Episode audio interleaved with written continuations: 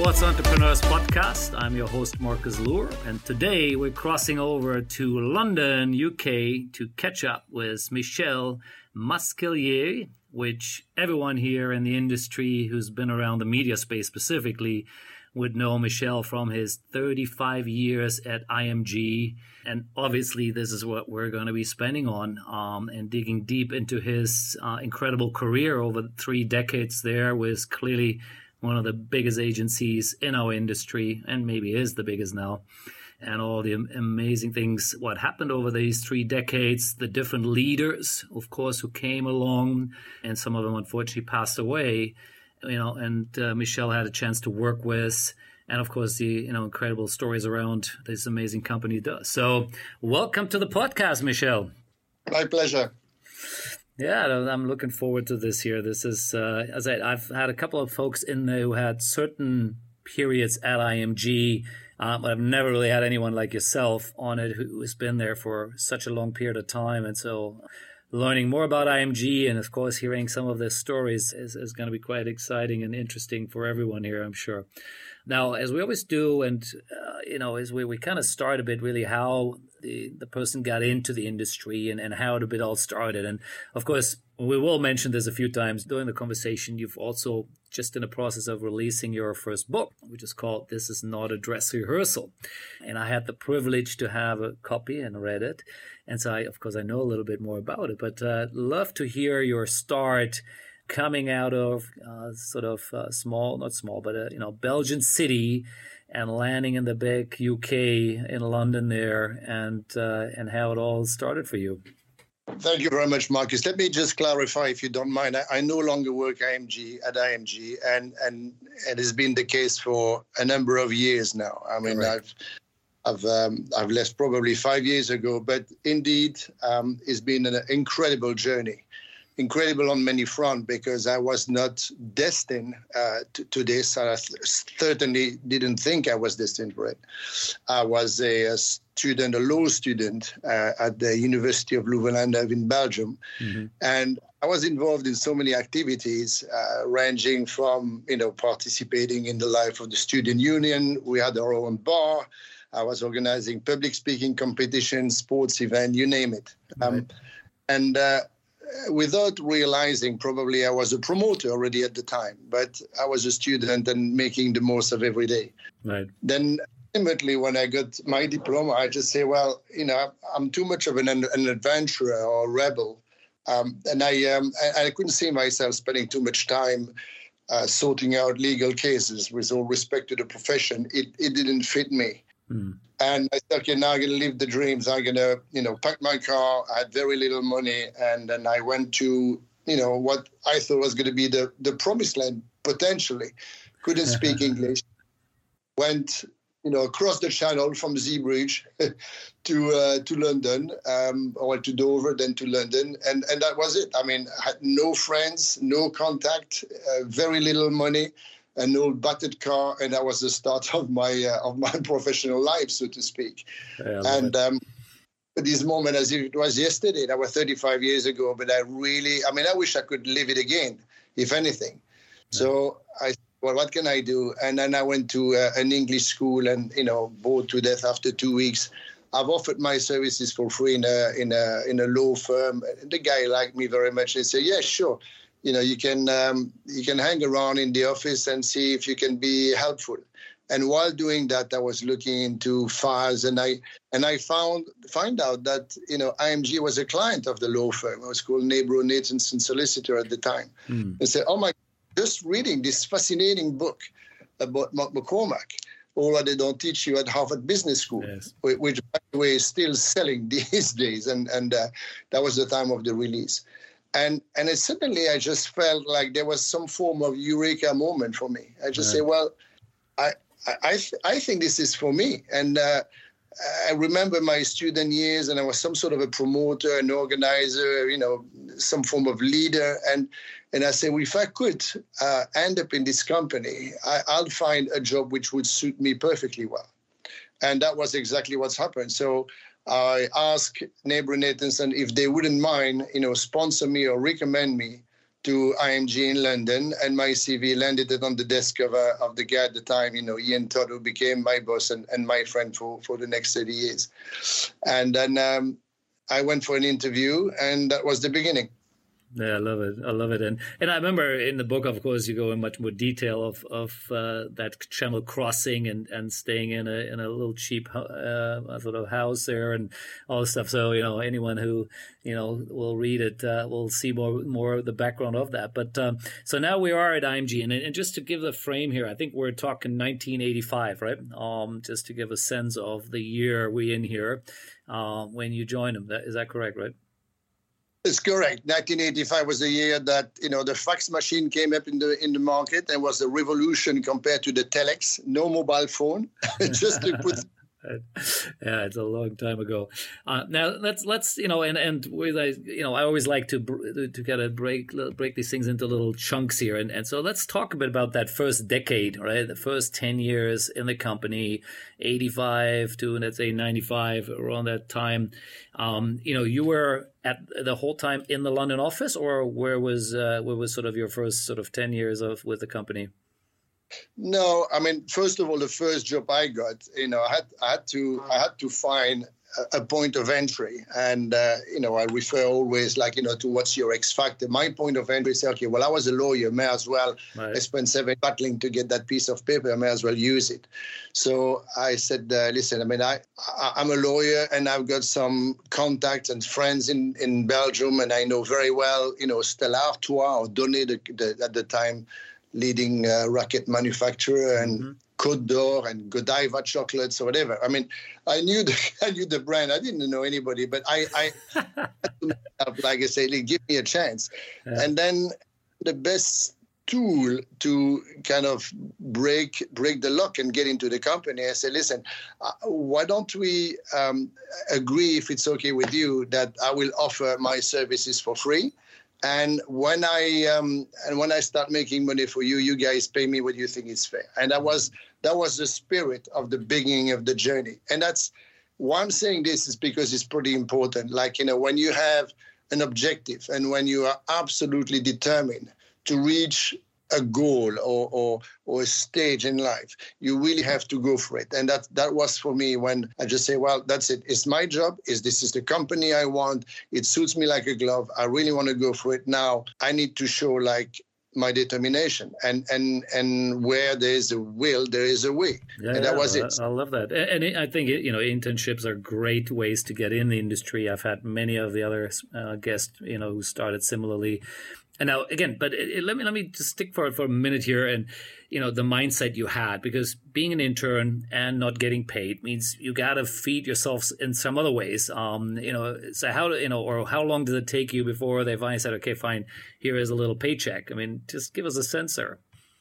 Right. Well, I was not totally broke. To in all fairness, I had a bit of money coming in, uh, but not much. And I remember my rent was um, uh, 50, 51 pounds to to uh, to be in a okay. with other people. And uh, and basically that was my exposure before starting the starting the day. Yeah. uh, one pounds a week.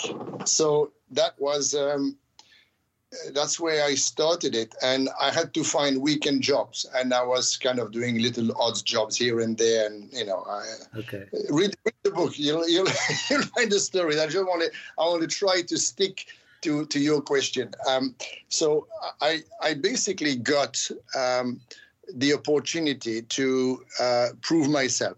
Originally, I worked in the legal department, and that was perfect because I was reading contract after contract. That was a learning path. Yeah. But you know, speaking hardly in English, you can imagine how useless I was. Not only useless, but I was totally counterproductive for the guy I was working for. Right. He ended up some sort of a nervous breakdown, but there was a good connection with with the people I was with, and you know, from from the post room to the guy of the first floor, there was you know, and the office of IMG was not big; it was still very much like a family atmosphere, and right. I was making myself helpful here and there, and and then suddenly I got the opportunity to uh, to, to sell or to to help in certain contract. And one contract was there with their Procter and Gamble, and and it was in Brussels. So I said, oh, I, I know the people in Brussels. I can help you to implement that campaign.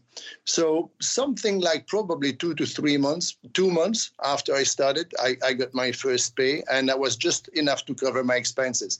Mm. And I, and feeling the feeling of achievement when you get your first pay is just like, oh my gosh, this, there's nothing better than that. Yeah. And that's the big of what became the journey from intern to chairman. Yeah, uh, exactly, uh, which is amazing.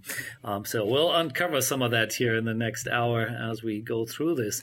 Um, so now we're okay. So we're in the first few months of your internship. You sort of, you know, finding your way through it. Um, you know, making yourself helpful wherever you can, right? And and I guess using your relationship into into Belgium, into other countries where your language skills are better than your English. Um, that's how it sounds like, right? So, you know, where did where did that take you then? I mean, if you sort of look at then the first few years, um, where would you say, you know, you finally had a proper business card and uh, and you were, you know, you felt you were really part of the company? What what was the sort of the first project or things you were doing? Business card is uh, was uh, it was written corporate consulting, and I was helping companies. I mean, what I would think you would call that today sponsorship activation, one way or another. Mm-hmm. And so we were we were advising um, brand and how to be uh, present in the world of sport in a in a very proactive way. So so how you activate presence and. And the first big account I had, which uh, got me to go and spend a year in Paris, was Yves Saint Laurent, and there was a brand called Kouros. Mm-hmm. And Kouros Yves Saint Laurent, uh, this they, they they wanted to uh, to develop this very strong image, and we came up with the concept of. Uh, bringing uh, Kouros to sponsor Mercedes um, in endurance racing, starting oh, with right. 24 and um, it was pretty gutsy because Mercedes, you know, pulled out after this dreadful uh, uh, accident in, in Le Mans, killing many people. But that was the first time they were going to consider to come back, and we brokered that deal, uh, bringing bringing a sponsorship. But most importantly, we've built a, a, an entire communication campaign around endurance racing, you know, going from from one 24 hours event to, to the other one and and doing a big big party. Uh, Yves Saint Laurent was inviting like 200, 300 guests for the mm-hmm. 24 hours. In we were renting two train in the station in Le Mans, like the Orient Express train was was hot. We, we turned them into a hotel. There was also bar and restaurants and and commuting. Uh, you know, Yves,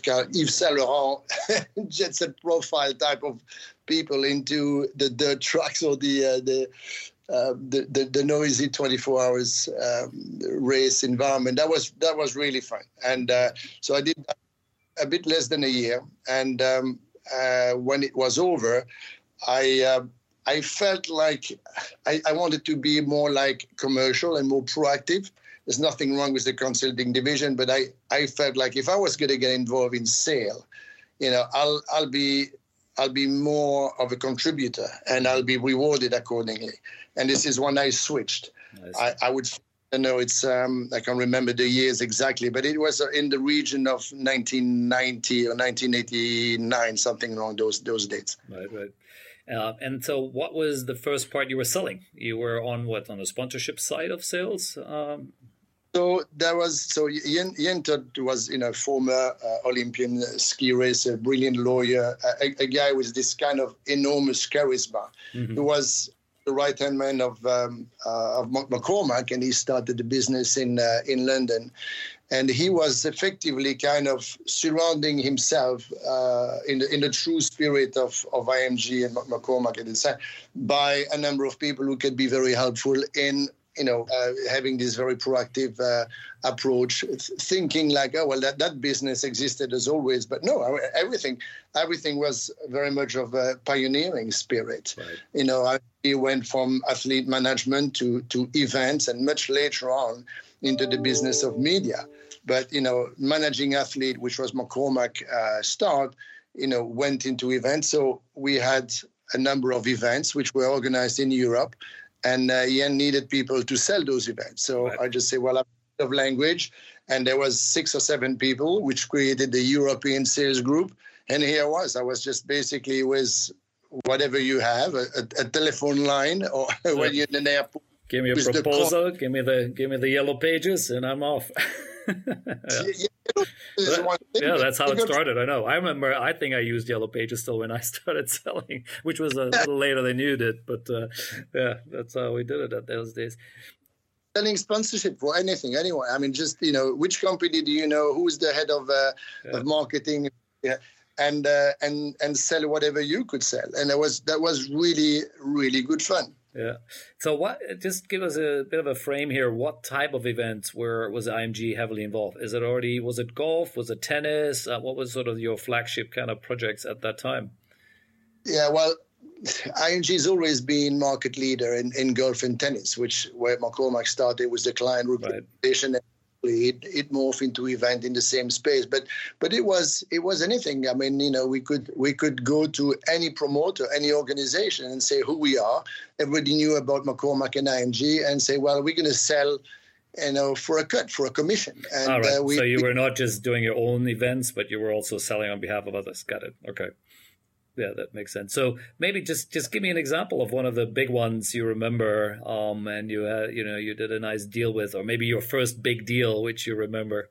Well, there was a very small deal, I have to say, especially when you, uh, you know, my my uh, my playing field was was Benelux, yeah. but there were um, there were, we had a few international companies based there or, or, some international brand and Stella Artois we did a few deals and DHL International was based there so I make some deal with DHL and I, and I find a way where you know, DHL was going to sponsor Jim Courier. And uh, when Jim Courier became number one, I thought it was a good idea to go to DHL and say, well, you know, you're number, number one courier company and, you know, Jim Courier yeah. is number one. Would, would it be a great fit? And they say, yes, but we're not a courier company. So the guy say, well, fine, doesn't matter. doesn't matter. uh, that, that's that sort of things. I remember we went to Munich. If if I, there was the big master uh, tennis masters uh, cup at the time, the uh-huh. equivalent of the series finals. Yeah. And then uh, and uh, Tiriac was in charge of uh, Ion Tiriac, and he said, "Okay, well, shall we get our efforts together?" And we were a group of five or six people. We went out there and we were trying to sell anything we could. We could from hospitality to sponsorship, anything. Uh, I love it. Now, you said you were in charge of Benelux, but you were based still out of the London office, or where were you at that time? Um, so I was based in London office to start with. Then I had another, another eureka moment, and, and that was a very big one because you know uh, Jean-Claude Killy, who was a client of IMG, mm-hmm. uh, Jean-Claude Killy uh, became the president of uh, the Winter Olympic Games, the COJO, right, uh, Albertville, 1992. And Jean-Claude Killy entered and said, "Listen, I mean, I've got this." Position, and he was co-president with Michel Barnier. That you know we, we all know now uh, what he became. But at the time, he was a politician, and uh, and he was a politician for the region, and he was a co-president for the Winter Olympic Games. So we put another squad of mercenaries, put it this way. And again, speaking um, speaking French was a great asset. So I was I was sent to Paris, hmm. and I lived there again for a year and a half and we did we did something quite exceptional, I believe, in in collaboration with uh, uh, the the local team. We've raised uh, more money for the Winter Olympic Games uh, in France than for the Summer Olympic Games in Los Angeles before that.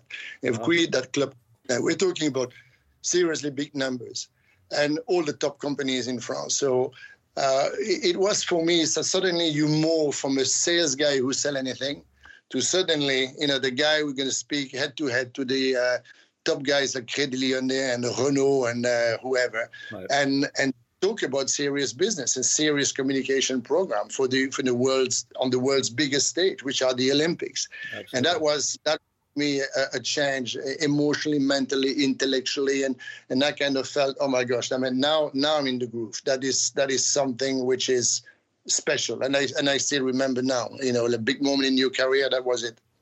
And I love it. Now, question here on, you know, you are a lawyer by training. Um, that doesn't make you a salesperson right away, right? But clearly, it sounds like you had a little bit of a knack for that. You know, you were a natural born salesperson. You know, how did you, or how did you kind of fall into it? You felt it was just a natural thing for you, or took a while to learn the tricks?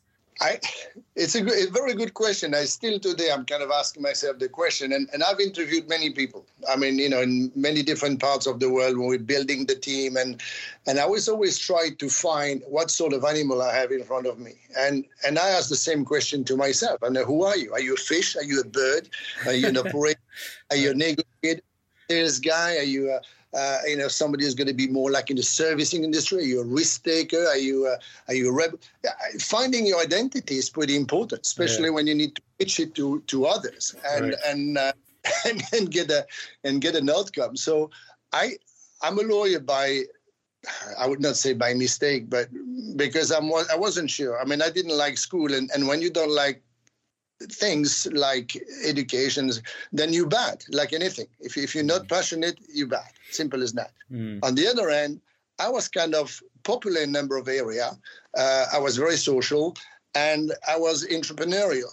And then I kind of felt like, you know, trading content. You know, I, I was making pocket money selling cigarette in uh, in in uh, when I was in in, in my early years of, of college, right. or, or, or like that. So I think in my DNA, I was more of a salesman than, than a lawyer, but being a lawyer gave me a respectable face. And and I've kind of that that's who I am. That's yeah. the sort of person sales guy. I have no shame about saying that. But when um, when you have the chance to work in an organization such as IMG or any uh, of the agencies, if you don't have the heart of a sales guy, I don't think you can succeed. Right. Yeah, and, and, I totally agree. And, and I've had you know many other guests on the call who, like I said, many of them had a background in in, in legal, right? Uh, so it doesn't seems to be uh, there's a trend in the industry, and of course some of the you know founding fathers had legal backgrounds as well, etc. Right? Um, so uh, there's obviously you know there, there's something about it uh, which is interesting, and uh, obviously you another great example of it. Um, now let, let's let's talk a bit about obviously the man you were working for at that time, Mr. Mark McCormack, um, very much alive and kicking and in charge of the organization. Uh, when was sort of the first time you met him and or you know uh, had that interaction, the first interaction with him, um, and and tell us a bit about that. Well, it was very peculiar because, of course, the guy had the Nora and he was kind of constantly on the road and he's going from wimbledon to the open championship and he's going from one event to another. And in between he goes to all his offices around the world. He get his close executive around him and they you know set up the strategy and the war plan and this is what we're going to do. And and talking about in an in, in inspiration innovator. I mean that guy was i mean still now you know, the way how he was communicating with executives and the way how we project his vision of the future is equal to none. I've never seen somebody with so much like a vision. Hmm. And, and, I was in the fray, but honestly, very far behind. Okay, so yeah. uh, and the meeting was finished while I was kind of walking into the room, put it this way.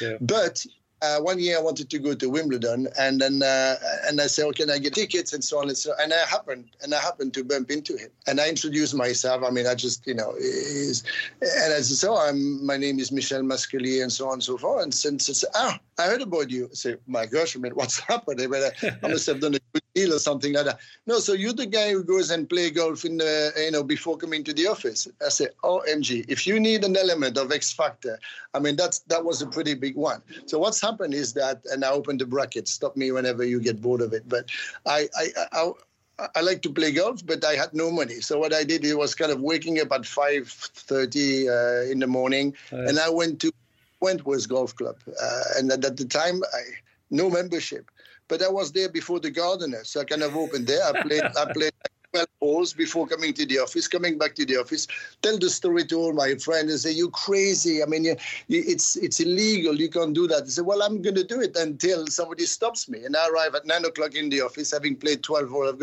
So that was a little bit of an aura. And somebody repeated that to McCormack. And I said, oh, funny. you're that guy.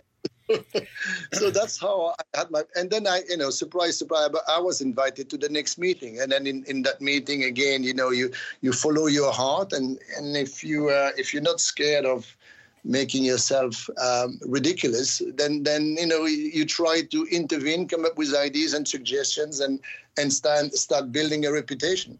Absolutely, no, no, I love that.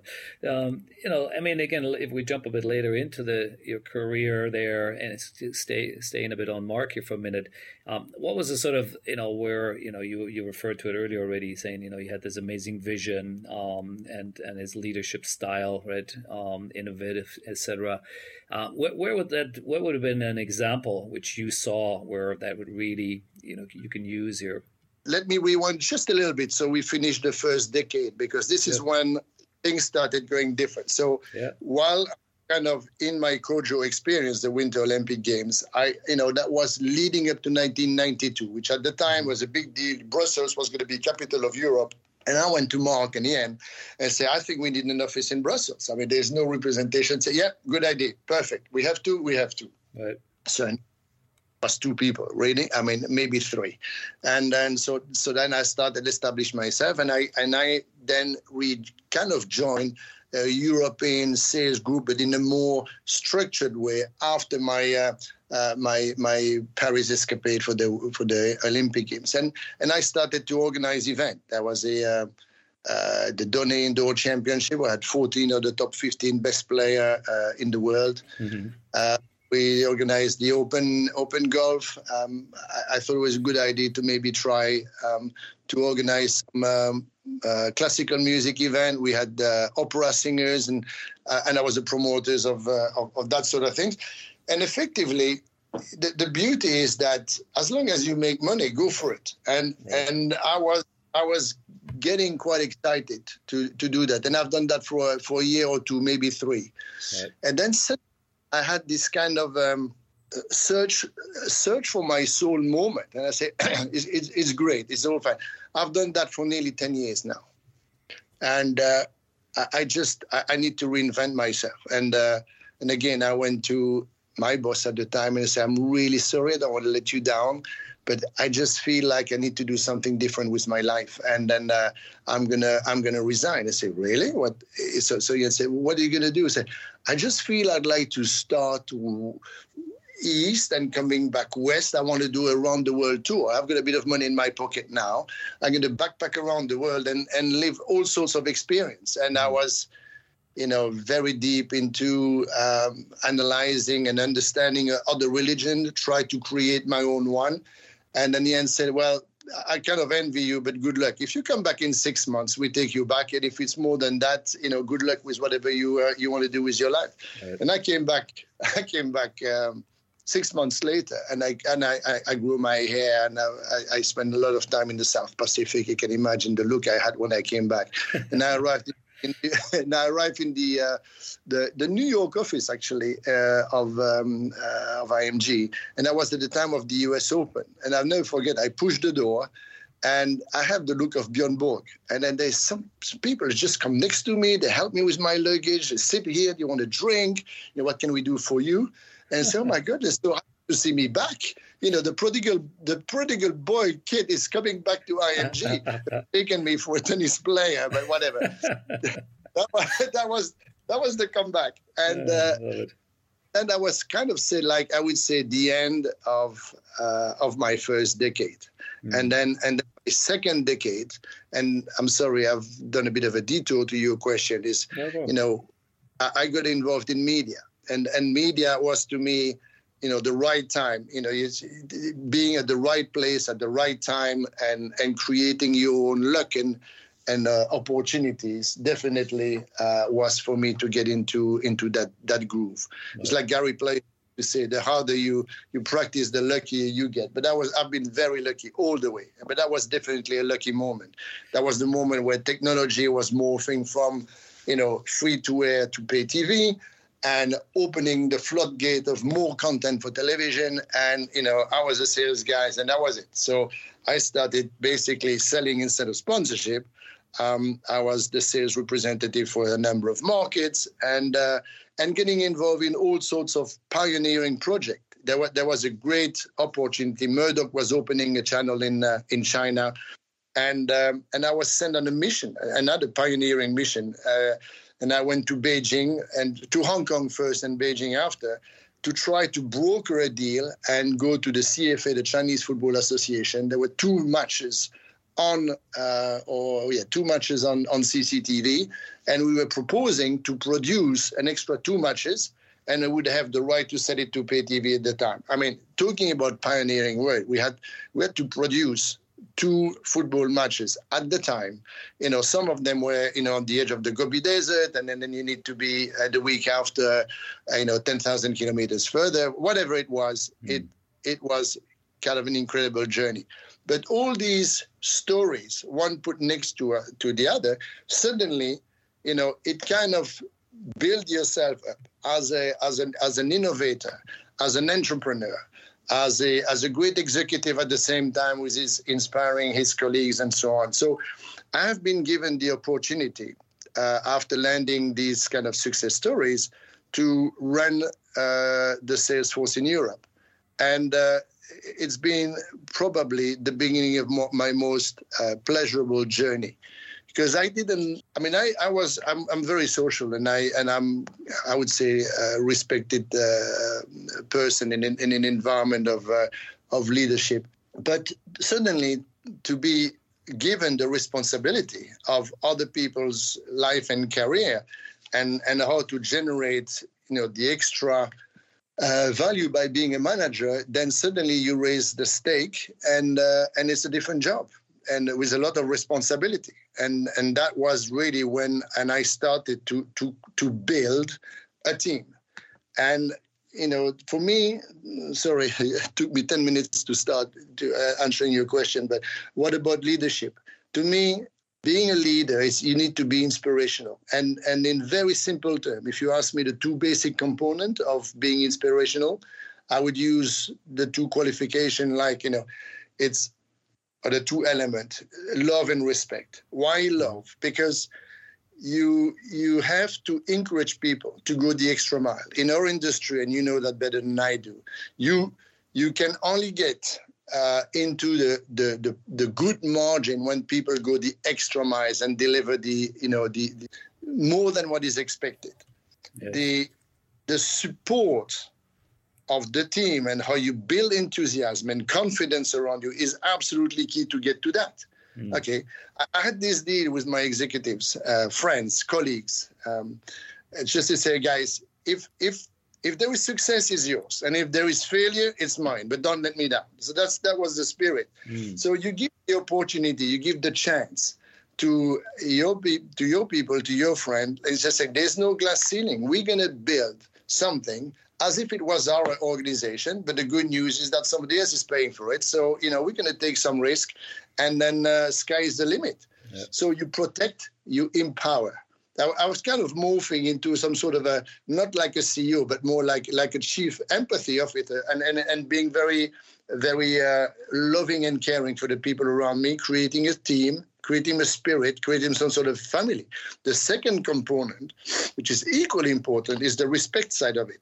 You know, there, there are there were rules. We look like a bunch of pioneers um, or mercenaries, but there were rules. You know, mm. the number one is you work hard, you play hard, but you have to work hard, and um, and the goodwill is not enough. We have to produce results.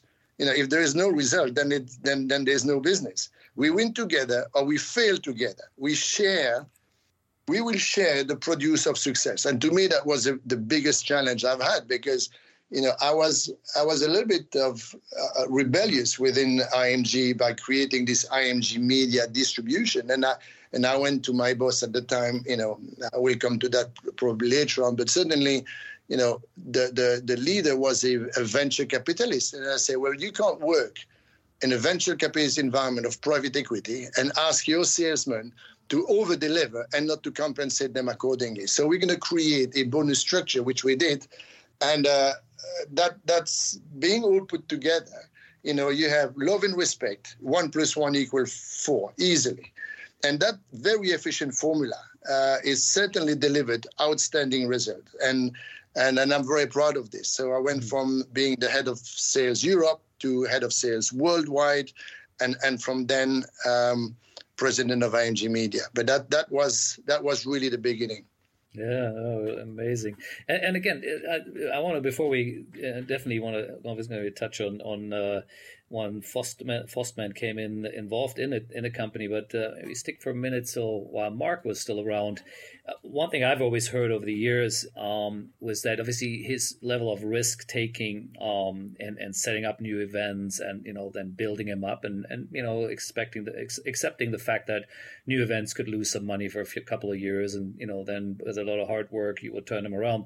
Um, is that what you saw as well? That you know as an entrepreneur, Mark McCormack clearly was a, a true risk taker, um, you know, in a calculated way. And maybe to some degree, that also was one reason maybe IMG wasn't maybe as profitable as it could be because he just kept growing and, and taking more risk. Uh, would you that describe that as well if I'm an insider? I, would take a different angle. I would say like he was a so so he was a spirit of uh, visionary and and and um, and innovation. Okay, so so he could see way ahead of anybody else where the next revenue stream will come in, mm. and and his sense of anticipation was absolutely fantastic. Yes, you may say, okay, well now we're going to create European tour production, right? So that was a joint venture with with the between the European tour and and, and IMG, and and Ian Todd was the guy who, who did again that that amazing contract which yeah. lasts for decades. But that was the vision of okay, well, there's a number of events which are not making money. We're gonna we're gonna help you know with financing that. We're also gonna put a media infrastructure of production. So there's another investment to be done in here. Mm. But we're gonna make out of golf a live product four days a week. Um, you know, which is going to go around the world and, create basically a media product out of something which was not a media product. Right, right. And then sponsorship sale came into that. You know, production, television, uh, television license fee. Originally, the license fee were not big enough to cover the production cost.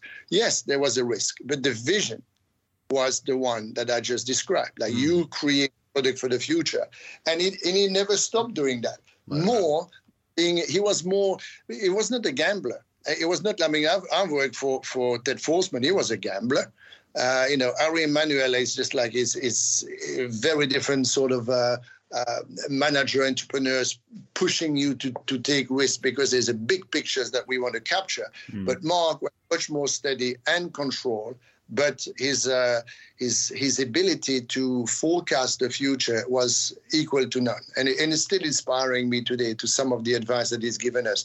I can give you two very small uh, little example, and I was no, really please. towards area when when uh, a bit before he, he passed away.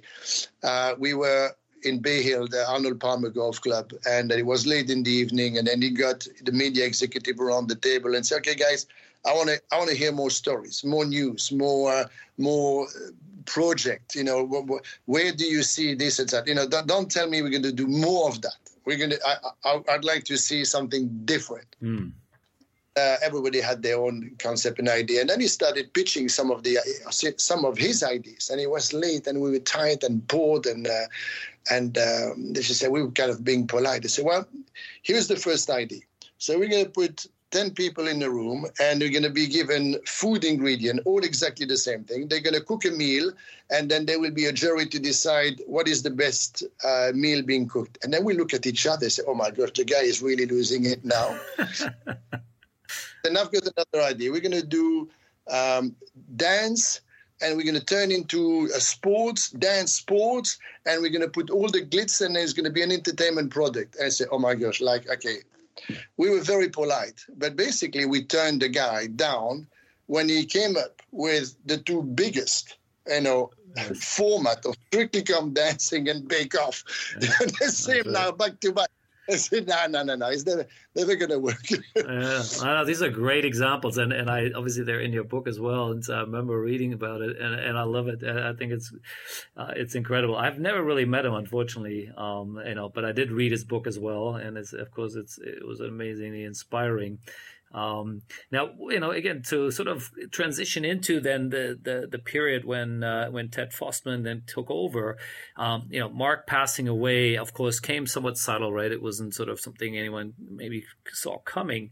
Um, you know, what happened in the organization? I mean, was there just a complete shock, or everyone knew what to do, and therefore you just kind of moved on? I mean, what what was the, the feeling at that, you know, whatever period of time? Um, well, shock is the right word. Um, there was also a certain element of perhaps um, worries from the perspective that you know this sort of business you're highly leveraged, and and all the lenders, the bankers, kind of saying, well, without without the captain on board, that ship is going to sink. Mm. Uh, and and that was really like there were there was some very airy moment where you know you have I don't know how many employees around the world and it's payday and uh, and you know the cash needs to come out um, out of the reserve. And and uh, and I wasn't I was in that group you know you know um, honestly I was I was driving IMG Media and that was the cash cow of the business and we're getting the, the, the kick out of that. And we were not too concerned about that. We were very confident that our business was solid and growing. But that was the moment where venture capitalists came in and Ted Forstmann, which is another pioneer, if Mark was a pioneer in sports management in the servicing industry, you know, Ted was a pioneer in the, in, in, in the VC area. Right. And he came in and he wrote basically a check for, uh, I think it's $750 million, something like maybe 850, yeah. I can't remember. And basically, all, all outbidding everyone. He just came in and said, "Boom, that's it. I'm buying the business, a, new Mark and and the family and so on."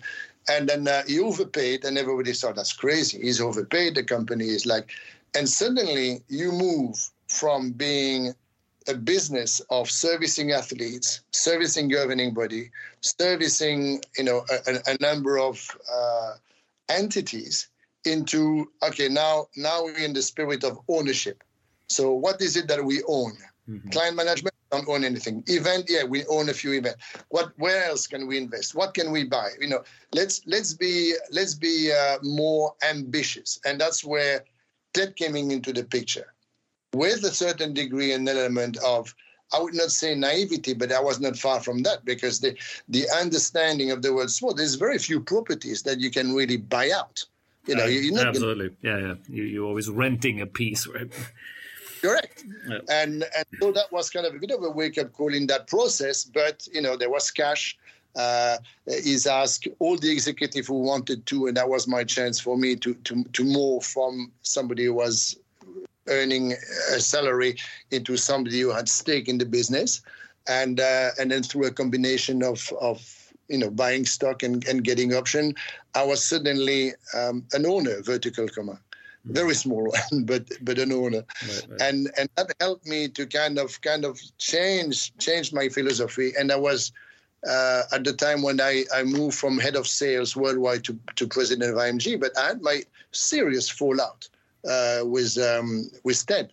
Right. Uh, effectively, he wanted to replace me. He said, well, maybe you've been in the business for too long. He said, no, Ted, you you paying me to tell you what I think, and I'm telling you exactly what I think that system is not going to work. This is what you should be doing. That, and then I was kind of writing my strategic plan when the guy feeling was like, you know, you guys are all chasing small little rabbits. I'm going to teach you on how to how to shoot elephant. But you know, there was not many elephant to kill.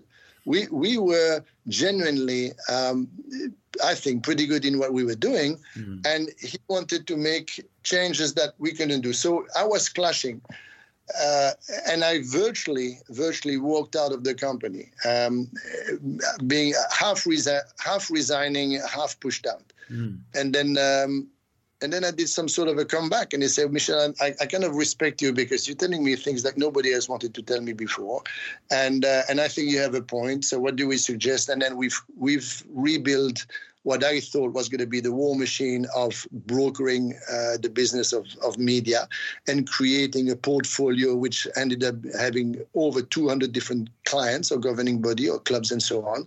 We built 20,000 hours of, uh, of live content. We were segmenting the rights from live to news to uh, um, uh, closed circuit television to everything that you know now today that was before you know the digital age to to the way how we understand it today. Yeah. And uh, year after year, we were exploding the projections. And, and from being a, a, zero in his eyes, I became like a hero and I became very close to him uh, until he passed away. But he promoted me I can't remember the year, but I'm, it's going to come back to me in a minute. He promoted me to, uh, uh, I think it's in the year 2000, whatever, um, close to 2010. Uh, president of uh, of IMG Media, which uh, implied two roles: head of production. I've never produced anything in my life, and then head of sales. And I was comfortable in that. But I, I was kind of uh, merging the two together. And that's I, I did that probably five years and then an absolute bore. right.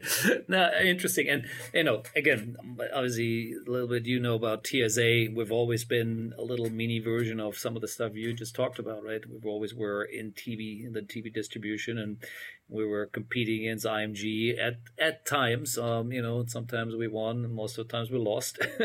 um, you know, we've had sponsorship as well, which uh, we were we, for us was the other way around, right? Why we because we had these media relationships, and we always looked at what other revenue streams we could find for people in in Asia.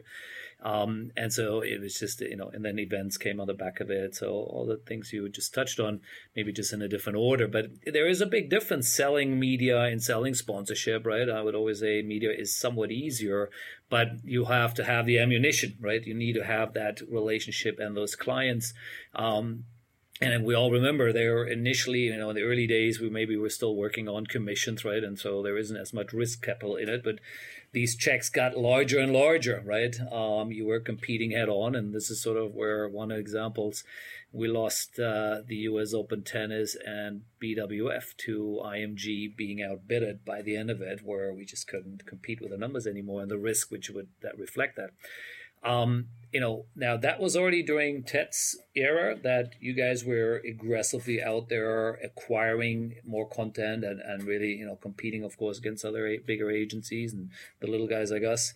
Um, you know, how would he look at this? I mean, what was it really? Is it, you know, we just balance the portfolio and as long as you have a big enough margin in some of them, you can take some lost leaders with others? Or what was sort of the philosophy there? No, what is exactly uh, the, the, the right timing and the example you're taking. I mean, uh, as much as he was a uh, an, an ambitious and audacious uh, financier, there was something for him which I, I think to his dying days he, he, never really got is the concept of a financial guarantees and the risk associated to that.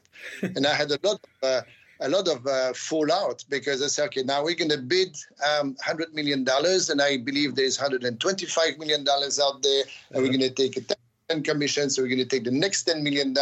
If we do a three-year contract, this is the projections, and uh, and and here is all the column B. Yeah. And I said, Michel, I'm not going to risk $100 million. I said, Ted, you're not risking $100 million. It's out there. I know. I mean, this is why we have, I mean, we've opened 30 offices around the world, and we had a sales team, you know, with all your respect to, to your organization or the other, you know, we just wanted to be um, to be ahead of the game, not specifically with the nature of the of the of the uh, the size of the check that we had to write, but we were we were pitching to the governing bodies something which I believe was very unique. Is it was it was a structure based on three pillars. The first one, like we had you know, sales guy in every part of the world. We didn't need to go to Sportel to kind of sell. Yeah. We have hotel for other reasons, but and then so we had market intelligence equal to none, and and sales guy who knew exactly the value of things. Then we also had uh, the second pillar is like when we had a, a golf division, a tennis division, in a, a, a, motor racing division, a football division, and those guys they knew before anybody else if there was going to be an up and coming ladies tennis players, which are going to trigger, uh, you know, right. increase yeah, increase their rights. Yeah, and and that was pretty important. Mm. Uh, you know, it's not generous. You really need to be a specialist in the sophistication of the business of sport, the way how we know it now, especially. Yeah. And then the third it's just like, okay, well, what about the right segment? Technology is kind of never ending, creating new business opportunities. And all these rights segment and all these carve out is the way that when we go to a, a governing body, we sell the three. And we say, like guys, you know, there will be no stone unturned. We, we, we will be the one who can anticipate the future and where the money is going to come from, from, from area where you don't even uh, contemplate. You don't even know yet. You're correct. Yet anticipate. So with these three, and and a check, guys. So so you know that's how we were winning. That was really the way how we were positioning ourselves. Now writing the check, I was it was uh, my my most frustrating moment systematically. And I just say I, I said to Ted and and all the the army of financiers are telling him, "Oh, you know, MG Media, they're really good, but it's very risky, etc." I remember vividly, probably one of the worst moments in my career. We we had the market intelligence and the way and how to buy, uh, either buy out or minimum guarantee uh, the World Cup uh, for uh, for Europe, and and, and the, the, the nature of the check was in the region of 800 million dollars at the mm-hmm. time you know now we're going to laugh about it but you know and then ted said to me he says i'm not i'm not i'm not going to i'm not going to give 800 million dollars to buy one property when i when i paid 750 million to buy the company, company. Yeah, yeah, yeah. that not buying you're not buying the world cup you are offering a, financial guarantee and, and and I know there is a million dollar out there. I can guarantee you I, I lose my job. It's just, you kind of look at me so I don't care if you lose your job. I don't want to lose my company. If there is no World Cup, then what? They say, but during the war there was a World Cup. So so I've never managed to convince uh, the the the owners or the or the financiers around the company that we really knew what we were doing. And uh, business of financial guarantee was the name of the game. Now, yeah, absolutely. And to the reality, you know, the more successful you are, the more you educate your clients. The more you educate the client, the more they can do the things by themselves, yep. or the more if they are to raise the minimum guarantee and and to reduce your profit margin. So what sounds like a good deal, you know, after two or three renewals, maybe maybe it's not a good deal, and the best deal is the one that you don't do, and then let other people to do. And you know, I, I, like to think that we were market leaders and we've always been, and, and my successors and uh, still are. Uh, but the people who uh, who were very very challenging are the one who just misjudged that. Mm. They've put too much of a guarantee, and then uh, too little of a margin, and uh, and by misjudgment or bad luck or combination, um, you know, that's where you get you, it wrong. Know, yeah, absolutely.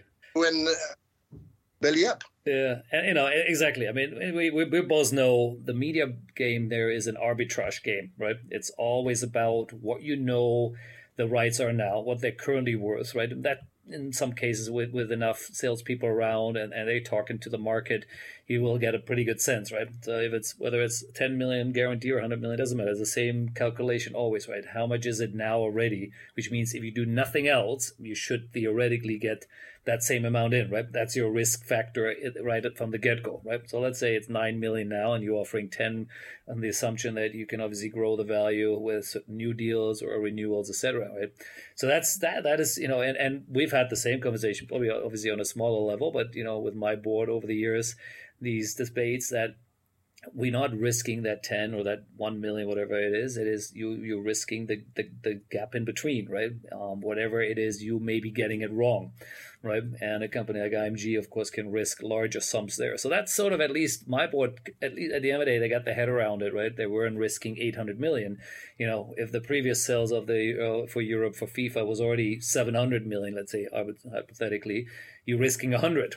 You know, if you at least you know if you're only getting back what what the last guy did, right? And so I think that's that's an interesting factor, and of course that world has even more change, right? Um, these guarantees getting bigger and bigger, and of course, therefore the risk goes up, and that's like what we all know. Uh, some agencies got it wrong, and not not just even you know in the current environment, but even in the old days, right? That's how ISL killed itself, right? Uh, guaranteeing this crazy amount of money with the ATP tour at that time. So, yeah, there's there's plenty of uh, uh, some of those examples are out there.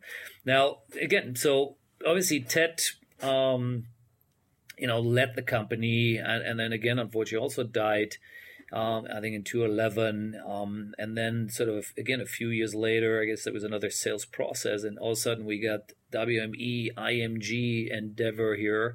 Uh, showing up now. I believe you were still around during that time as well. So talk us through a bit that you know that whole transition then um, in that era.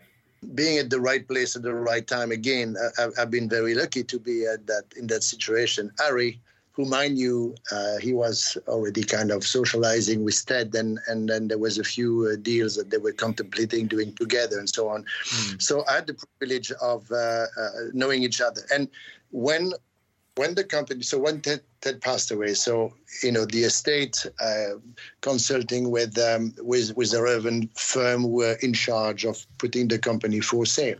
So I was part of the uh, the roadshow, as you speak. And I remember New York, uh, very intense, uh, week after week, presentation after presentation.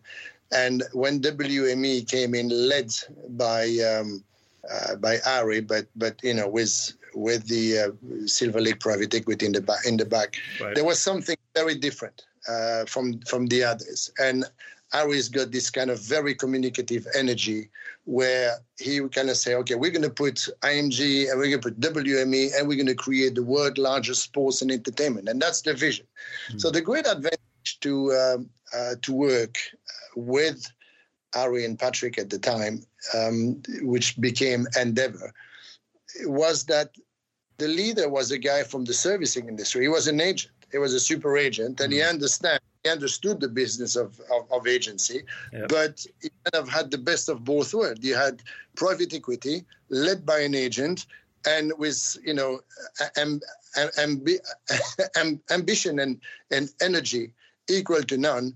And effectively, when there has been a takeover, while it was difficult to manage the expectation of a new buyer when you move from a McCormack pioneer to a Forstmann pioneer, okay, mm-hmm you know, Ari did, there was no transition from understanding the business model. He was there and he was already on the next on the next stage and how to grow the company and how to uh, create more acquisition and how to integrate.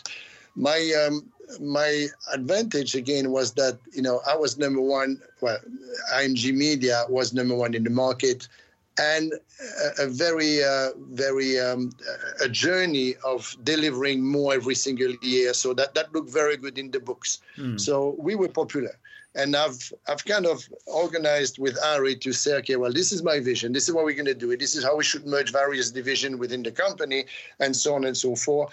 And I had already kind of anticipate somehow that you know, in order to grow, you need to delegate. And for me, that has always been my motto. And when I said, you know, earlier on, the arts of leadership, you know, it, it implied the ability to be trusted and trust and, and to create this kind of handover process. And there was more and more of my senior management team, which we take, which were taking a position. So when Ari came over and he said, okay, now you know, I, I'm now the new owner. I say, well, Aris, what do you want to do? Because there is a team in place. Do you want to keep me? Do you want to move on? Do you want to uh, change everything? But that's that's my vision. That's the way how I see it. I said, no, no, no, you help me. And then I've introduced him to all the governing bodies. We're spending time with Wimbledon, explaining, you know, how the Hollywood industry was going to serve. I mean, all this kind of, a, kind of you know, cultivating the dream. Um, but there was a moment for me where you know, I was kind of feeling like I was 200 days a year on the road.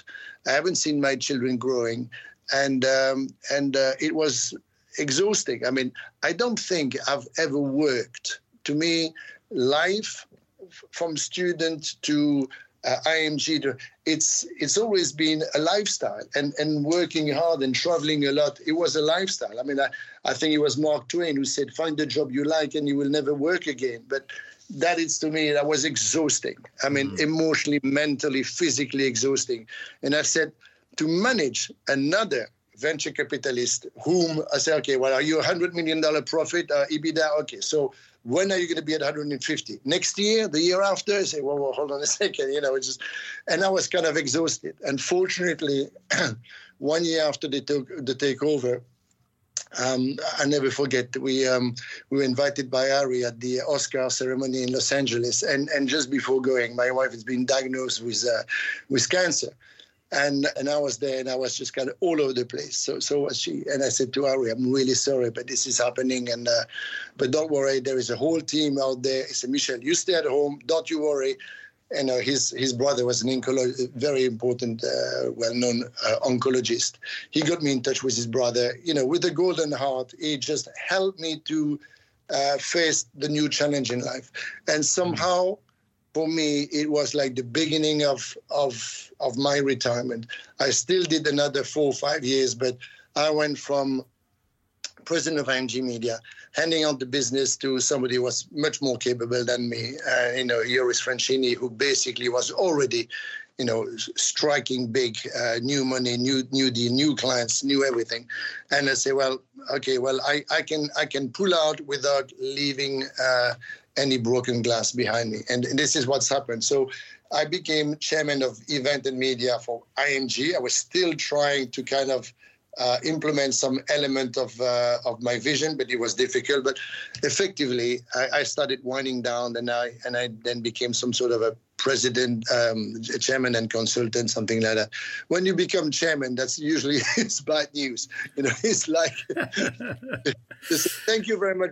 You're not fired, but we don't need you anymore, or kind of, uh, whatever. Not not to that extent, but for me, like, I had another three or four years of let's say non-compete. Put it put it this way, it was more like a non-compete. But I still enjoyed very much to see like all the time an investment and the business model that we've created, the vision we had, like it's kind of it survives you and it gives me a, a, profound degree of of contentment. Yeah, oh, absolutely. well, and you should be proud of, as I said, obviously how important roles you've played to to create what IMG and the company is still about today. So, um, you know, it's great stuff here. Now, let, us touch on a few more other things here. You know, there's so much more we can talk about. You know, we could do this probably for another hour, but uh, we also, you know, we'd be conscious of time here.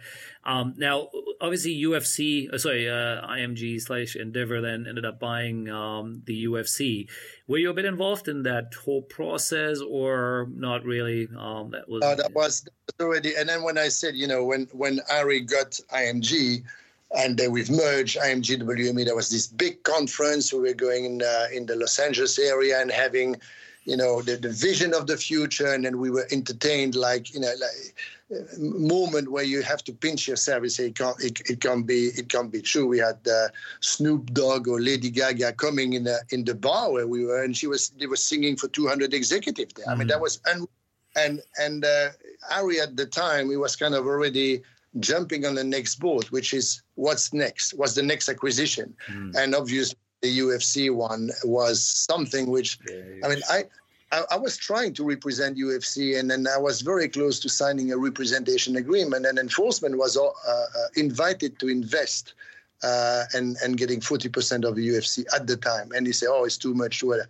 Ari was already involved, and obviously that was on his. Uh, uh line uh, of, of acquisition, line of fire, whatever you want to call it, yeah, and and years later, but I was not involved. No. okay. Well, you know, just to give people a sense here, right? Uh, so Ari or, or uh, Ari Emanuel bought IMG for around 2.4 billion. At least that's sort of what's sort of publicly reported out there. Um, so you know, with Ted Forstmann had bought it at 750. So there's you know, there's a good, uh, nice jump there over that period of time. Um, then you added the UFC um, for another four billion, and then of course um, there was a sort of uh, first round of uh, an IPO in 2019, which was sort of aborted, and, and then 221 re- into recently uh, there was an I there was the listing um, with a 10 billion valuation. I'm not sure I had enough time to check what the valuation is here at the moment actually, but again, you know, huge jumps, of course, from you know below billion dollars to a 10 billion dollar company now. Uh, you know, if you look at it now, and I know you weren't necessarily involved in all of those things um, at the later part here, but you know, you were obviously you've been long enough around and you've seen what happened. I mean, what did you ever? You know, is that is it surprise, or you just felt that was a natural progression, and the company always had that potential to go there and you know and potentially go beyond that now? I, I, don't think anybody could have forecasted that. And then uh, McCormack in his grave must be wondering what the hell is going on. And you know, he never wanted He's always said that was a family business, and it turned into this, you know, multi multi billion dollar business. But you know, you're kind of surfing the wave of uh, sports management and media in particular, yeah. and it's not it's not like an IMG story. Yes, IMG was number one. I mean, IMG created, I mean, the industry, or McCormack created the industry to, to, start with, or it was a precursor. Everybody copied. Like you said, everybody wanted to be like a mini IMG or something like that. Yeah. Somebody succeeded not badly. And and but the the whole industry, while you would say like IMG always being the head of the competition, and still today, I would think I would think that's still the number one company. And and I, I promise you, I've got zero vested interest. I haven't kept a single share whatsoever. I still have my heart in in, in the house, or certainly with some of the uh, executive who are there. But I kind of take take a distance and I see this industry of sports and entertainment because there's very much a blur between the 2 mm-hmm. And and I'm not surprised with the number. And I think the numbers will carry on. And you have new players coming in and whether it's the likes of the Facebook or the Amazon or the Google, etc., they're going to keep pushing those numbers. I mean, if if there is one new commodity that which is like in addition to everything is is the word data. I mean, if if if media brings data to those companies and they they're going to react one way or another by uh, monetizing live um, content with uh, fan engagement and data sponsorship activation whatsoever.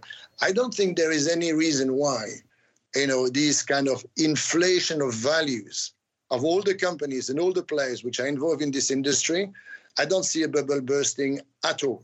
Mm.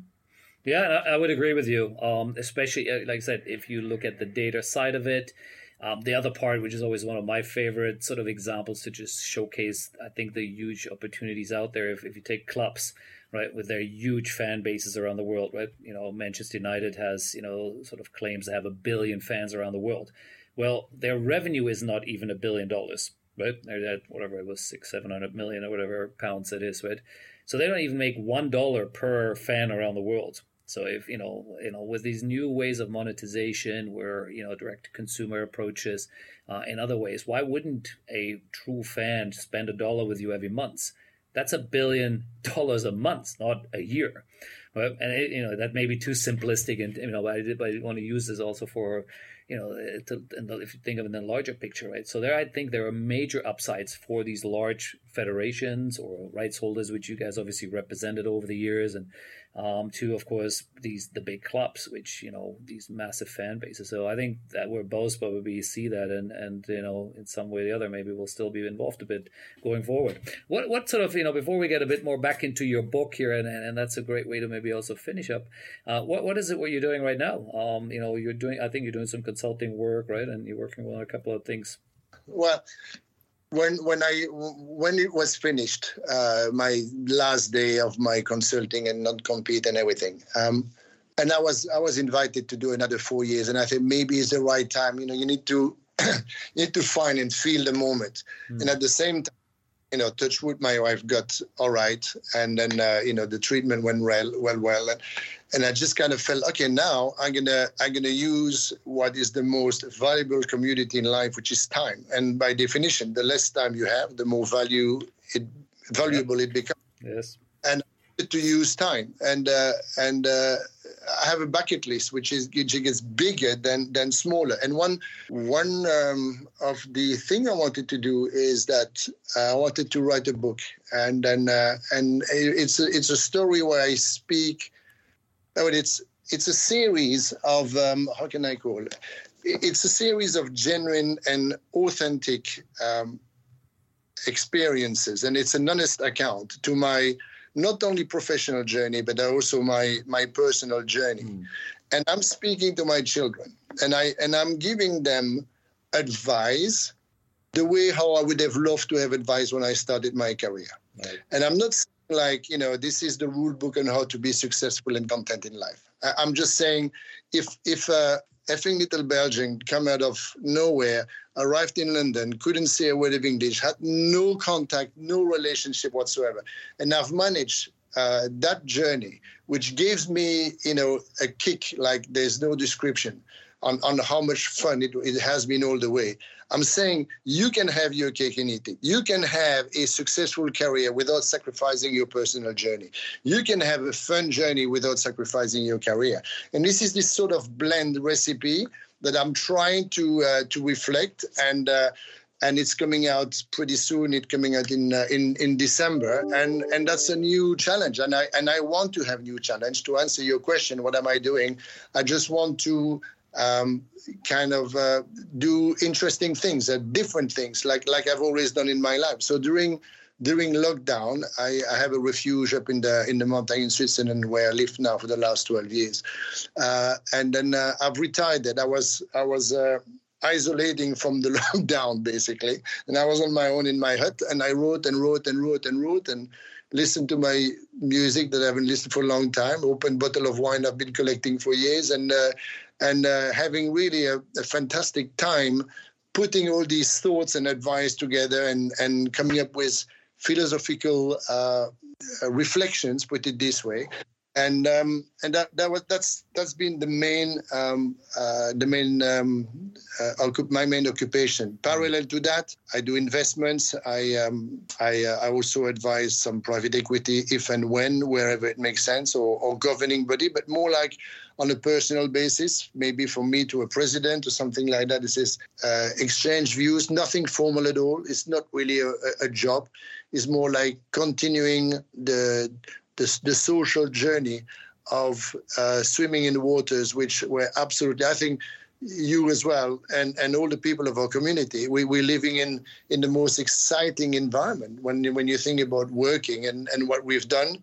It's it's been such a ball, and I and I I don't think I can retire, and I don't think too many people can retire because it's it's so addictive as a lifestyle. Correct.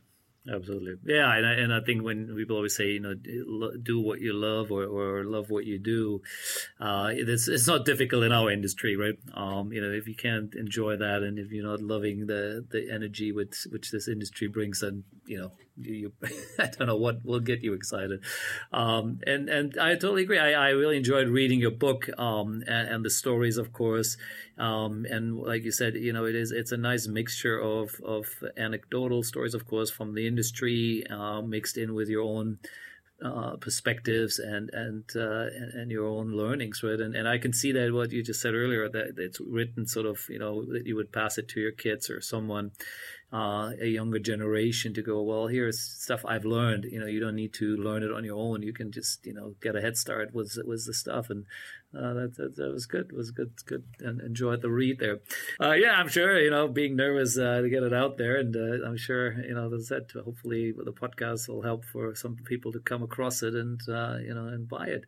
Um, now, the part which also I thought was really interesting reading your book um, is the parallels between the two of us. Um, you know, we're both from, you know, we're not both, both not English speakers by by uh, by birth, you know, being from Germany and you're from Belgium, you know, so we both had our little, you know, I these challenges. I think when we both started um, getting into English speaking countries and working there and operating there, this whole concept of leaving our homes, you know, in the sort of good middle class European households there, uh, and out there and trying to run around the world. You in the UK, I started in the US and then landed, of course, here in Asia.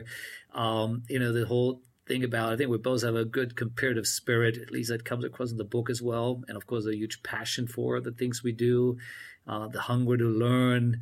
Um, and, and, this whole concept also, I think you talk about it in your book as well, this sort of what you call being a possibilist, right? Uh, seeing, I guess, the glass half it full rather than half empty, sort of, you know, um, those are all, there's so much parallels. I, I literally would, I constantly was thinking, wow, it's funny how similar we are, even though we've we haven't we didn't really know each other that well, right? I think we obviously must have bumped into each other at the usual sportels or maybe having standing next to each other at a bar in Monaco and having a drink. Um, but you know, we were clearly not not not uh, doing business together and maybe competing against each other in some sense. Uh, but there is so much parallels, which I love. You know, the the networking which you enjoy. Um, you know, and even we both created some bike races out of respective universities. It's just hilarious how uh, how much much similarities there is. So, so I really enjoyed that. We were saying earlier on, you know, this is very incestuous, and uh, you think it's big, but at the end of the day, you better not fall out with too many people because you, you can see those people. One day they're competitors, the, the other day is going to be a partner, or is going to be the master, the person you're going to be working with or for. And uh, and I think and I think like you know the approach you're saying that you know we were probably mixing in the same bars. It's more than probably. It's for sure. Yeah, I hope you came to our parties at Sportel, by the way. So so the, we did a lot of business in an environment which was unusual, like you know going to an office. I said I said to the sales guys, go out there, use use your travel and entertainment business to make friends, to go and see the world, to uh, to make to create new relationship, to seek for new opportunities And and back to your point and to my point is just like you know when you have a, a, a limited amount of time on the planet, and then you can you know I quote Bob Marley like you know live the life you love and love the life you live. You know when you have this opportunity of being in an environment where we are, you know, to there's no war, there's no hunger. You know, everything, all the indicators are, are, are quite positive on, on on many economic fronts, and in addition to that, you know, we have happy families and we have uh, and we have the best job in the world. I mean, for God's sake, you know, why don't we want to do something about it? I mean, let's just like make the most of it. Just go and and push your own boundaries and um, and that's that's really what what drives me. Yes, indeed, you you mentioned the element of of passion, but everything which goes with the passion you know uh, thinking with your emotion with your heart and you know um, being being aware that things can collapse tomorrow. You know, I've I've had my um, I had my son who had a very uh, uh, bad accident when he was four and a half years old. Yeah, he was virtually dying in my arms, and he was resuscitated in uh, in the ambulance. The, the blood was gushing from everywhere. I said, my life could have been finished from one one minute to to, to another, and uh, and and I'm sure people are going to listen to you say they didn't have a happy happy ending in in that context. But you know you need to live uh, like like tomorrow could be over.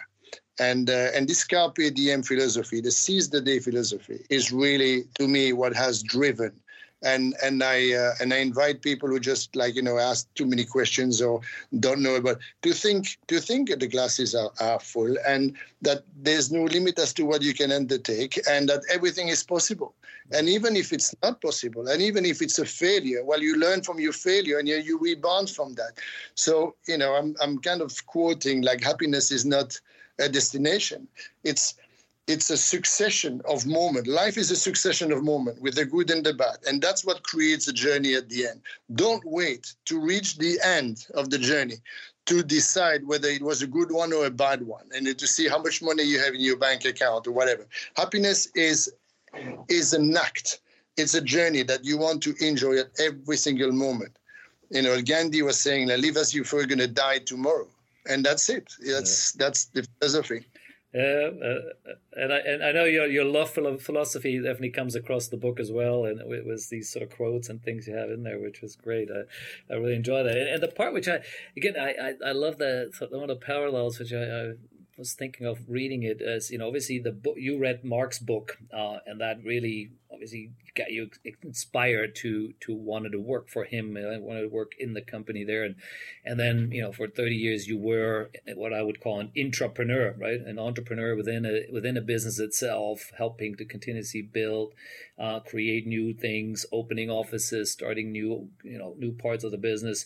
Um, I had that same moment with a book uh, from Anthony Robbins which is called Unleash the Power Within um, but my journey then ended up being an entrepreneur, right? So I was doing these things on my own in a sense, which is, you know, not that different sometimes. It just means, yeah, you, the, the risk levels, I guess, uh, are a little different when you're playing with your own money. but uh, it's, uh, it's that. So we've both been having an amazing journey here, um, you know, and as I said, crisscrossing each other at certain times there and uh, it was amazing to hear a little more detail of it, um, especially after having read the book. Now, of course, hearing a little more uh, around it of you know, what you were shared here. So, Michel, thank you for your time here. I, I really enjoyed it, and uh, I have no doubt others will enjoy our conversation, and then uh, I'm sure we'll enjoy reading your book as well.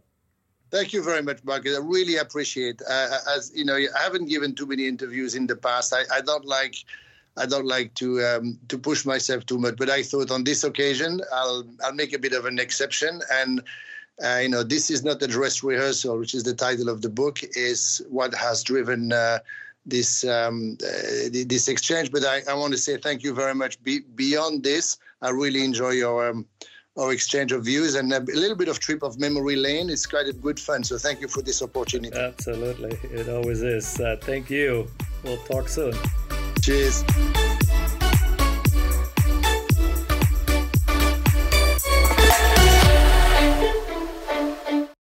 The Sports Entrepreneurs by Marcus Luer podcasts are a collection of interviews and stories. All content in this podcast is the copyright of Marcus Luer. Reproduction and distribution of the presentation without written permission of the owner is prohibited. All rights reserved.